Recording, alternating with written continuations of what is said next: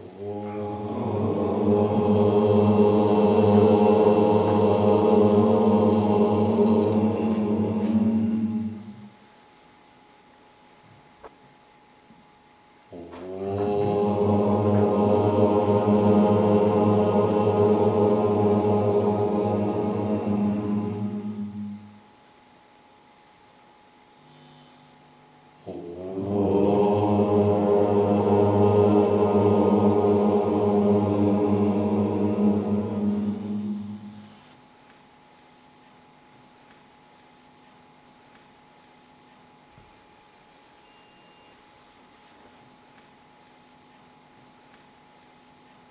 Дата Даршана.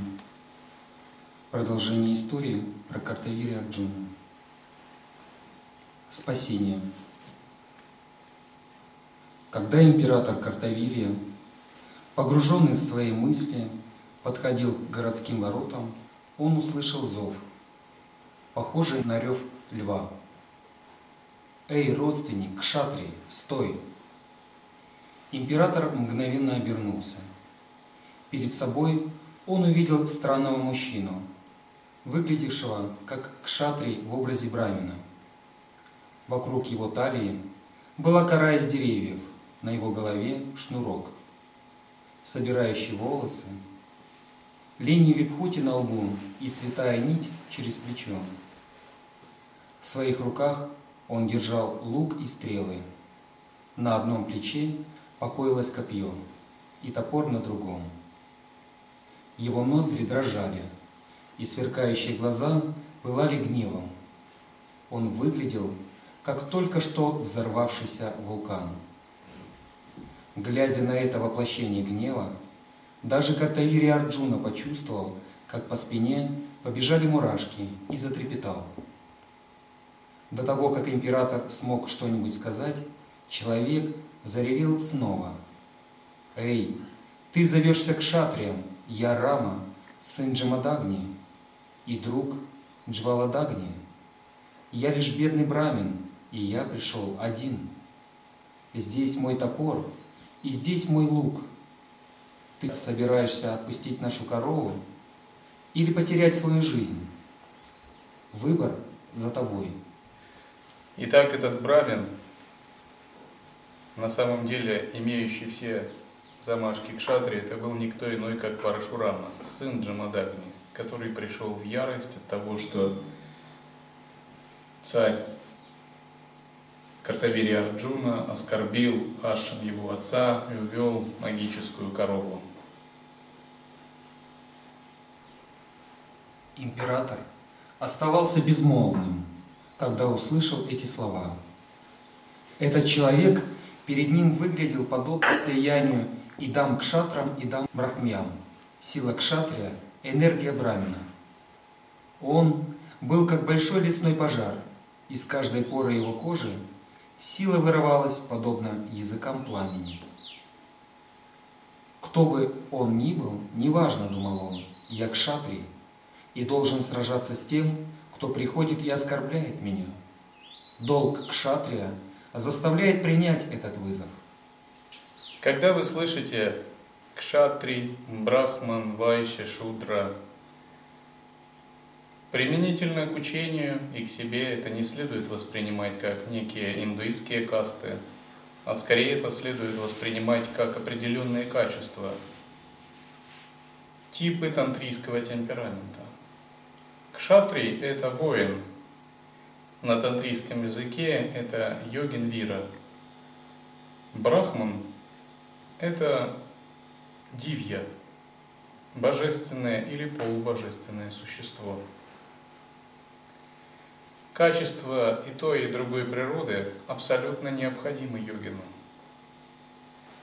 Если у вас нет качеств дивья, вам трудно медитировать, трудно понять утонченную философию. Ваш ум не утончен, не искусен, он груб, резок, прямолинеен – для того, чтобы следовать Дхарме Адвайты, необходимы качества дивья. С другой стороны, если у вас нет качеств кшатрия, у вас нет духовной силы. вы не можете противостоять трудностям, препятствиям. И даже если у вас есть некоторые задатки дивья, то в духовном смысле вы слабы. Вас легко смутить, околдовать, соблазнить, сбить с выбранного пути, заставить отступиться от своего слова. Это все отсутствие качеств кшатрия. Кшатри – это тот, кто упорно идет к поставленной цели. Это духовный герой, духовный воин, который настроен только на победу. Если у вас нет таких качеств, вам надо серьезно подумать, как же мне жить, чтобы мне выработать такие качества. Качества кшатрия очень важны для духовного йогина. С вами Шивананда как-то однажды говорил, что если есть какой-то э, ученый, но обладающий малодушием и какой-нибудь отчаянный разбойник, то у разбойника даже больше шансов достичь освобождения. Потому что он верит в себя, и в свою силу. И он надеется на успех. Даже когда и это его качество просто временное. А если он очистится, все его качества устремятся на садхану. Качество вира означает несгибаемая воля, неуклонное стремление к своей цели, игнорирование препятствий, духовное чистолюбие, духовная гордость. Это восприятие любой ситуации как вызова. И не пассивная сдача этому вызову, а приятие этого вызова и победа в этом вызове. Если человек с качествами пашу, он всегда ориентирован на комфортность, конформизм, собственные желания, компромисс. Это такое состояние животного, ну, типа, лишь бы мне было хорошо вот сейчас, а дальше не важно. И для человека с задатками Пашу у него нет понятий ответственности, э, данного слова, обета, клятвы, чести, долга. Для него вообще нет такого понятия. Он вчера сказал, а сегодня забыл. Он дал клятву, потом ее нарушил, потому что ему было удобнее нарушить. То есть для него такие вещи ничего не значат. Для него не существует чести, долга, клятвы, ответственности, обета, духовного честолюбия. Если ему надо что-то, он может унижаться, чтобы какие-то меркантильные решить вопросы, лишь бы ему, его телу было хорошо. Кшатри совсем другая личность. То есть кшатри это человек долга, слова, верности своим идеалам. Кшатри – это человек возвышенного идеала, который готов за свой идеал постоять, добиться и даже вплоть жизнь отдать. То есть он, если сказал, пообещал, то он сделал. Если он принял вызов, он этот вызов принимает и борется, чтобы победить. У него очень сильно развито духовное честолюбие. При этом не следует путать это с тщеславием, эгоизмом и гордыней. Я имею в виду вот в чистом видении самые возвышенные черты кшатрия. То есть духовное чистолюбие это как э, уже такие задатки божественной гордости, способности не отступать, не сдаваться, бороться, идти вперед, идти вперед и до конца, и побеждать. И человек, не имея задатков кшатрия в начале, он неминуемо терпит духовное поражение. То есть, имея такой слабый, неразвитый дух, рано или поздно он сталкивается с какими-то трудностями, проблемами, ну, либо вовне, либо внутри. И его сознание начинает пасовать, сдвигаться в какой-то слабый тоннель реальности. И он начинает чувствовать себя неудовлетворенным, слабым, беспомощным.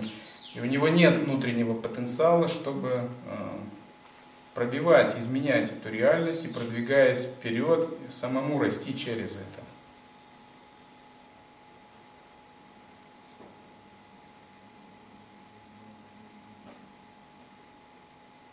И так объединяя два этих качества брахмана и кшатрия,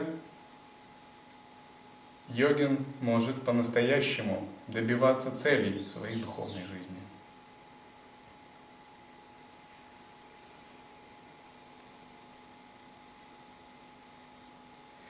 Если человеку с качествами Пашу говорят, вот завтра экзамен у вас, человек с качествами Пашу скажет, о, я не готов, да я не способен, да и вообще зачем это надо? Не лучше ли просто так жить комфортно и сыто? Ведь просад есть, одежда есть, все остальное тоже есть. Но человеку с качествами кшатрия, если сказать, он думает, отлично, я проявлю себя, я докажу в очередной раз и себе, и другим, и в первую очередь себе. И это хорошо, что есть такое испытание, потому что я через это вырасту. И отличие Пашу от э, Вира, то есть Шудры и Вайши от Кшатрия в том, что первый не видит ситуацию как способ для своего духовного роста. Он мыслит сугубо э, в терминах комфорт, некомфорт. То есть принцип духовного роста не стоит как таковой. То есть комфортно, отлично, хорошо, принимаю ситуацию. Некомфортно, нет, нет, нет, я в этом не участвую, увольте меня. Это не для меня. И у него такая психология, я не хватаю звезды с неба. То есть он не ставит перед собой в принципе задачи духовного роста. Он не ставит перед собой в принципе какие-то задачи личностного роста. Кшатри это же совсем иначе. Он любую ситуацию воспринимает как способ своего духовного роста. И причем, если это истинный кшатри, неважно, плохая ситуация, хорошая. То есть он живет примерно по такому принципу. Все, что меня не убивает, делает меня сильнее.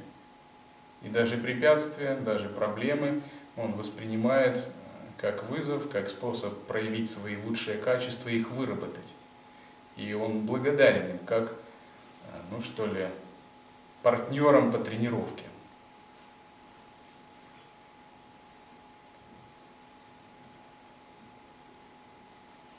Например,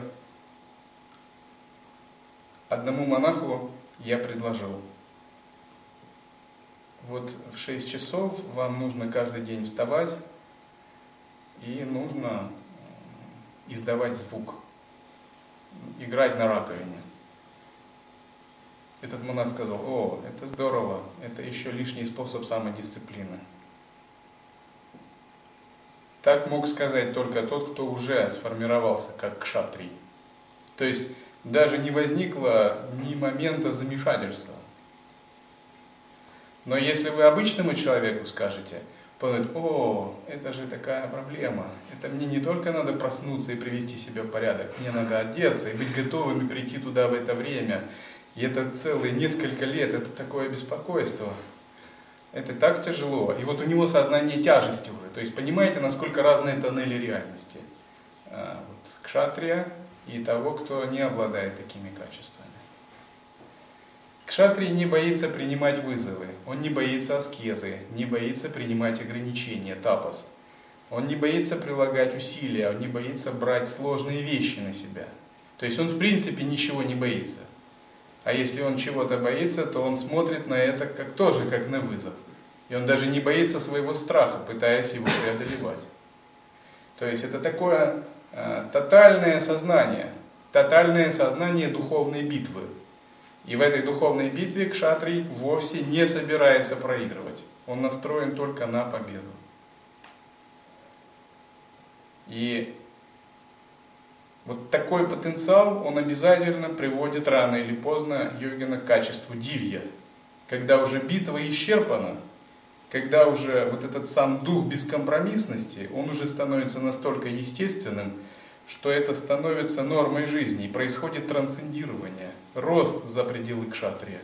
И наступает просто рассвет, рассвет божественных качеств. Самодисциплина, уровень самоконтроля, качество сознания, безупречность, все это сохраняется. Но теперь в этом уже нет конфликта, нет битвы, есть просто такая ровная естественность.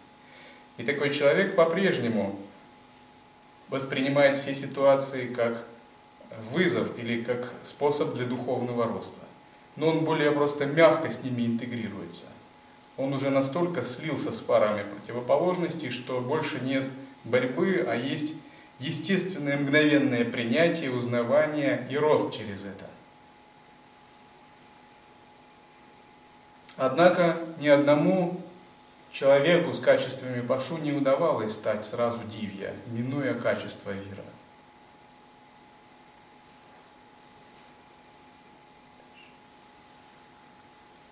Немедленно сбешенный император направил свою армию, состоящую из четырех родов войск, против Парашурамы. Подобно армии мотыльков, слетающихся на горящий огонь, они атаковали его. Но это продолжалось недолго. Вскоре все они пали, будто превратившись в пепел. Картавирия был поражен. «Кто же это такой?» – удивился он. Когда он вытащил стрелы, когда он наложил стрелу на лук, когда он прицелился. Все произошло так быстро, как он мог сразить столь многих легко, будто играючи. Даже Индра не равен этому раме. Нет сомнения, он равен мне. И Картавири удивился, он подумал, что это за брахман, который просто разметал моих воинов. Таких брахманов не бывает, он подумал. брахманы всегда сторонятся сражений, конфликтов. Они живут в гармонии всегда. То есть, в отличие от кшатриев, которые видят ситуацию как вызов, брахман вообще за пределами этих качеств. Но это был Парашурама, который обладал аватар, который обладал и теми, и другими качествами одновременно. Кшатри обладает сверхконцентрацией, сверхволей, то есть у него уже есть целая масса достоинств и набор сверхчеловеческих качеств. Даже в мирской жизни, если вы посмотрите на какого-либо спортсмена, профессионала, специалиста, вы увидите, что кое в чем он далеко обошел человека, обычного человека, за счет того, что всю свою жизнь посвятил тренировке в чем-либо. И качество кшатрия строится на огромной силе воли, концентрации и мастерстве. То есть мастерство – это первый принцип кшатрия. И если у вас есть мастерство в чем-либо, можно сказать, вы вышли на уровень э, такого кшатрия.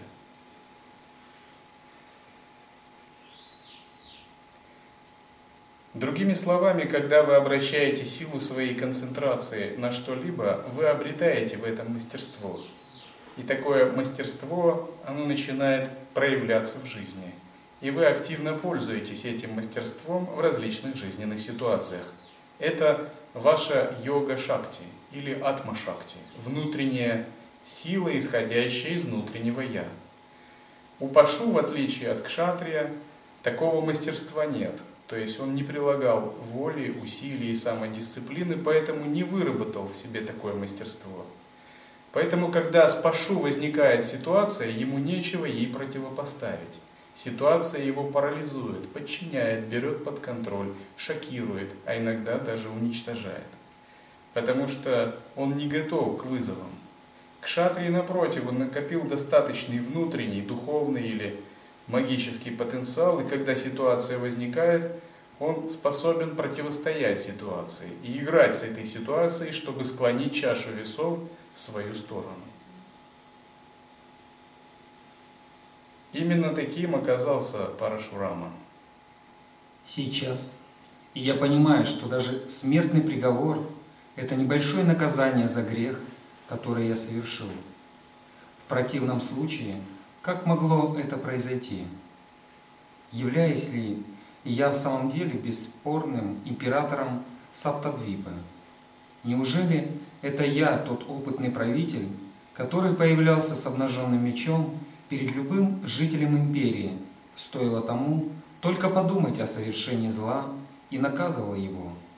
Как мог я, худший, чем грабитель, отнять у бедного брамина его корову? Этому нет иного наказания, кроме смерти. Господь Дататрея даровал мне желание, что я не умру от рук того, кто не равен мне. Он сам благословил меня такой высшей доблестью, какой не обладают даже боги и их правители. Тогда как ко мне может прийти смерть? Если кто-нибудь подобный мне может быть учеником Господа, это нарушение традиций преданных. Вот почему я могу и должен умереть. Вот почему Господь посылает этого раму, который равен мне. Много тысяч лет я чувствовал безграничное сострадание Господа. Господь, несомненно, должен чувствовать отвращение, даже вспоминая меня, совершившего этот ужасный грех. Знаю, что если смерть не придет ко мне сейчас, я буду умирать каждый день, страдая от стыда и горя из-за моего греха. Итак, Картавири Арджуна осознал пагубность своего поступка. Он совершил грех. Папа и пунья, грехи и добродетели существуют до тех пор, пока существует наше эго, тело и закон кармы. Конечно, на уровне воззрения Адвайты они не существуют. Когда реализован единый вкус, все вещи оцениваются одинаково, все воспринимается как лила, божественная игра. Но в относительном измерении, когда мы действуем с позиции ума, естественно, действуют законы причин и следствий. И пока ум разграничивает на добро и зло, на жидкое и твердое, правое и левое, верхнее и нижнее, внутреннее и внешнее, мужское и женское, старое и молодое, то, соответственно, существуют причины и их следствия. Причины и следствия могут быть как чистыми и благими, благоприятными, так и неблагоприятными. И когда причина является неблагоприятной, ее называют греховной. То есть греховная, ну это термин вообще ближе он христианский, а если говорить об учении ситхов, то используется термин клеша. Клеша это не столько грех, сколько омрачение, поскольку грех предполагает, ну, это некое такое этерналистское понятие, как ну, нечто абсолютное. Но ничего абсолютного не существует ни в учении ситхов, ни в учении Адвайты. Но есть действия, которые могут омрачать сознание. И когда омрачающая причина омрачает сознание, то создаются различные отпечатки, которые в следующих воплощениях могут проявляться как негативные кармические реакции, следствия, такие же омрачающие. Если человек, обладает двойственным умом, совершает омрачающие причины, разумеется, ему приходится пожинать омрачающие следствия. Например, в следующих жизнях он будет рожден в неблагоприятной обстановке, или он будет болезненным ребенком, или ему будут закрыты дороги на уровне судьбы.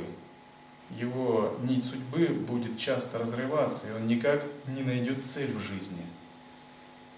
Либо омрачения могут проявляться как препятствия от существ кармических кредиторов, когда все его способности будут блокироваться духами, которые имеют к нему претензии, обиженными духами в прошлых жизнях. Может быть так, что человек талантлив и способен, но он совершил что-то омраченное, он обидел кого-либо. Эти существа умерли, переродившись и не переродились, и стали духами. И они помнят все нанесенные обиды, поскольку духи очень злопамятные и обидчивые. То есть у них огромное количество времени, и все это время они проводят в созерцании прошлых впечатлений. И память над духами очень сильно давлеет. И многие из них не могут отвязаться от этого, то есть это становится чем-то навязчивым. И они всегда помнят своих обидчиков, и бывает так, что если кто-то из их обидчиков им доступен, например, переродился в мире людей, они чинят ему препятствия или блокируют способности. Тогда говорят, что человеку закрыты дороги в этой жизни до тех пор, пока он не обретет такую силу, чтобы усмирить этих духов. Это все следствие неблагоприятных кармических действий. И состраданием Господь сейчас осудил меня на смерть, послав героя, который может противостоять мне, и таким образом Он уничтожит мой грех в этом же рождении. Поэтому я должен увидеть, что это наказание выполнено. Даже сейчас, если я признаю свою ошибку и верну корову, этот бесподобный брамин, забыв все, что я сделал, не только простит меня, но еще благословит меня перед тем, как уйти. Я вижу в нем такую же возвышенность, как в его благородном отце, который подобен огню, скрытому золой. Самообладание – это его реальная сила, которую у меня нет возможности реализовать. Вот почему этот брамин должен принять на себя эту роль могущественного воина. Сейчас моя обязанность насмехаться, говорить колкости и распылять его еще больше, с тем, чтобы я получил свое справедливое наказание. Да благословит меня мой Гурудева. В эту минуту, когда император сосредоточил свой ум, он стал страшен, подобно Рудре во время разрушения Вселенной. Он призвал тысячу своих рук и, взяв тысячу луков, начал поливать Парашураму дождем стрел.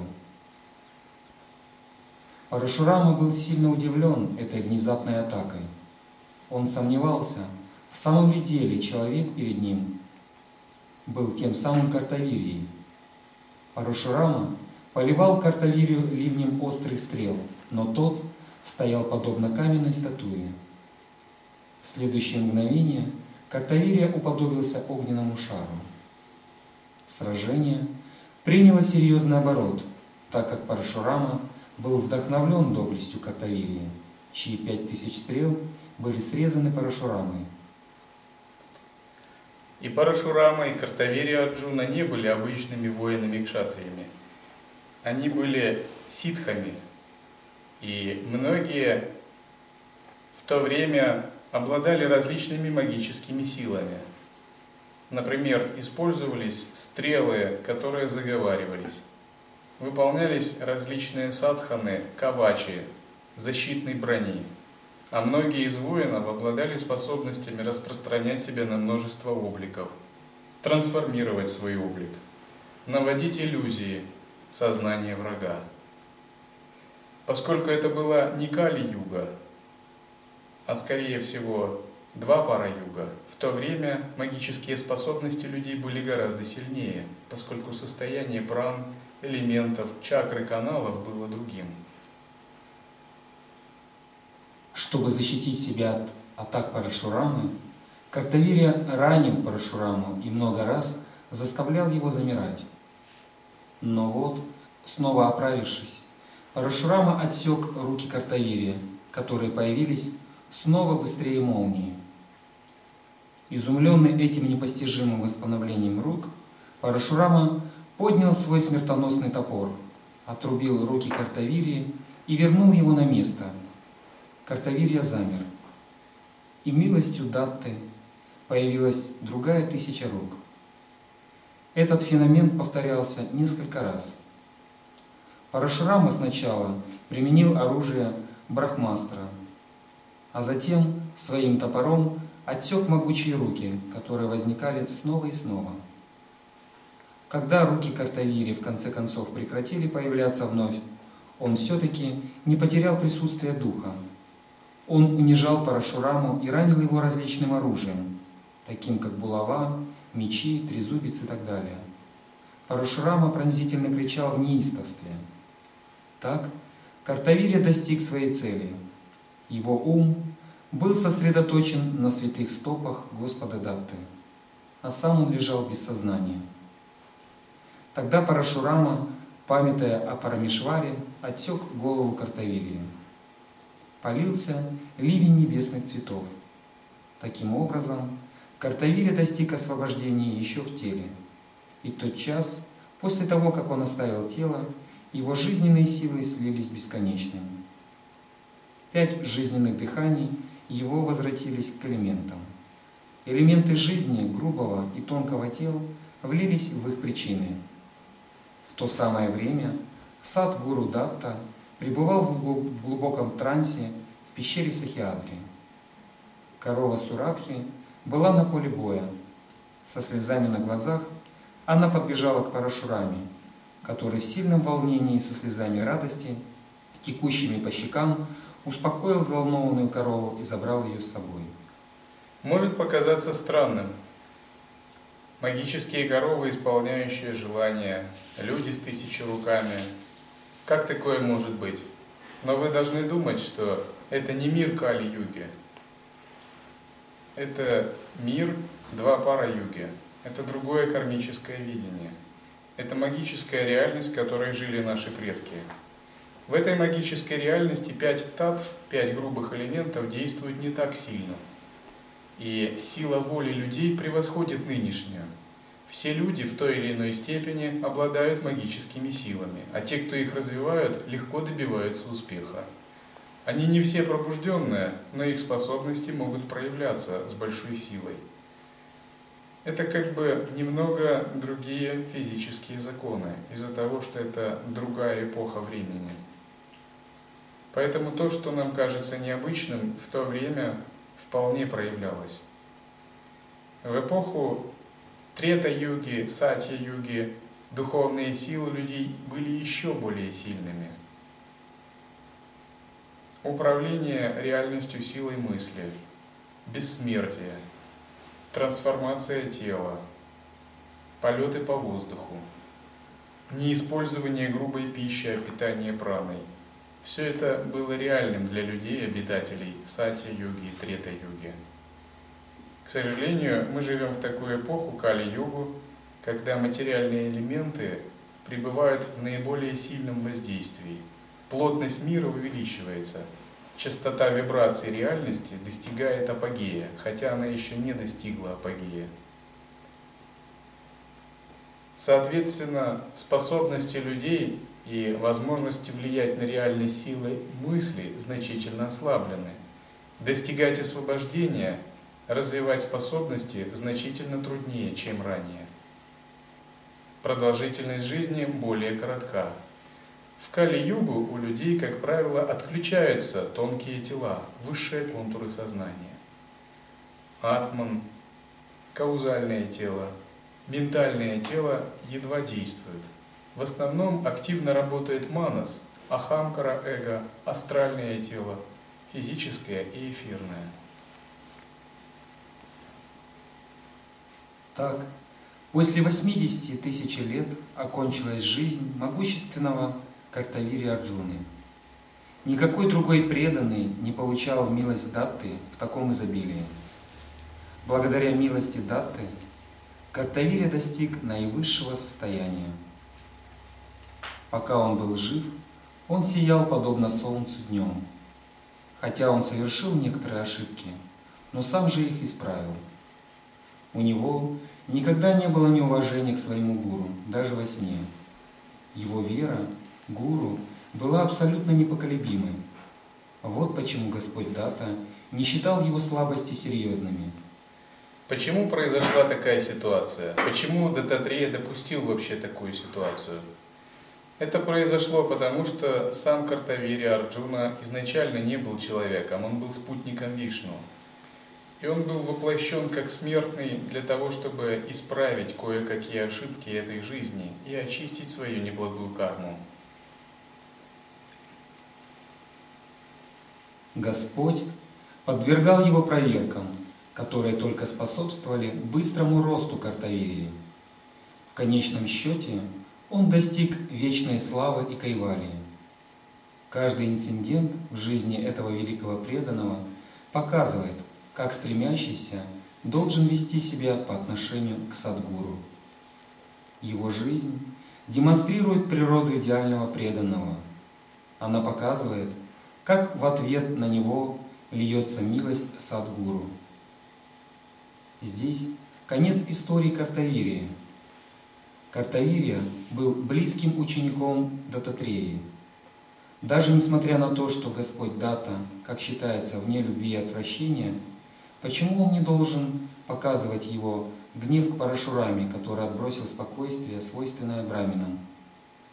Однако удивительно, что Парашурама добровольно припал к стопам Господа и стал его учеником. Как известно, после многочисленных сражений сам Парашурама пришел к Дататрее.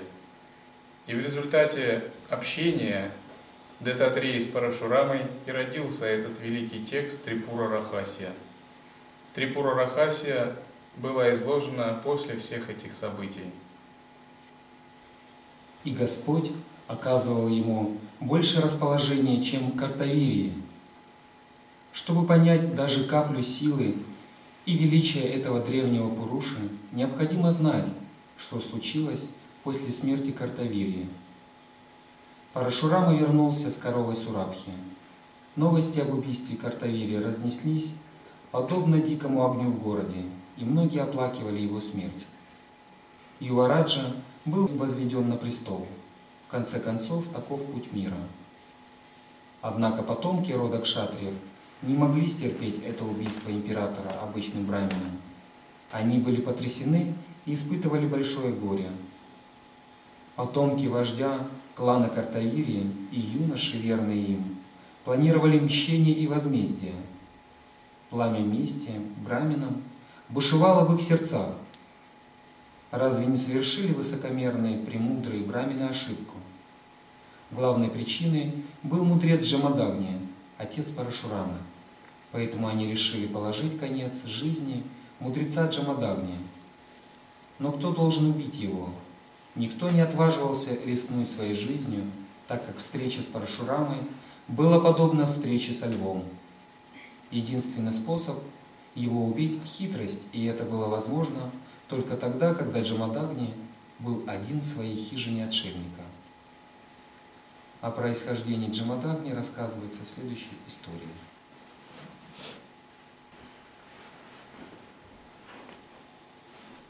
Oh.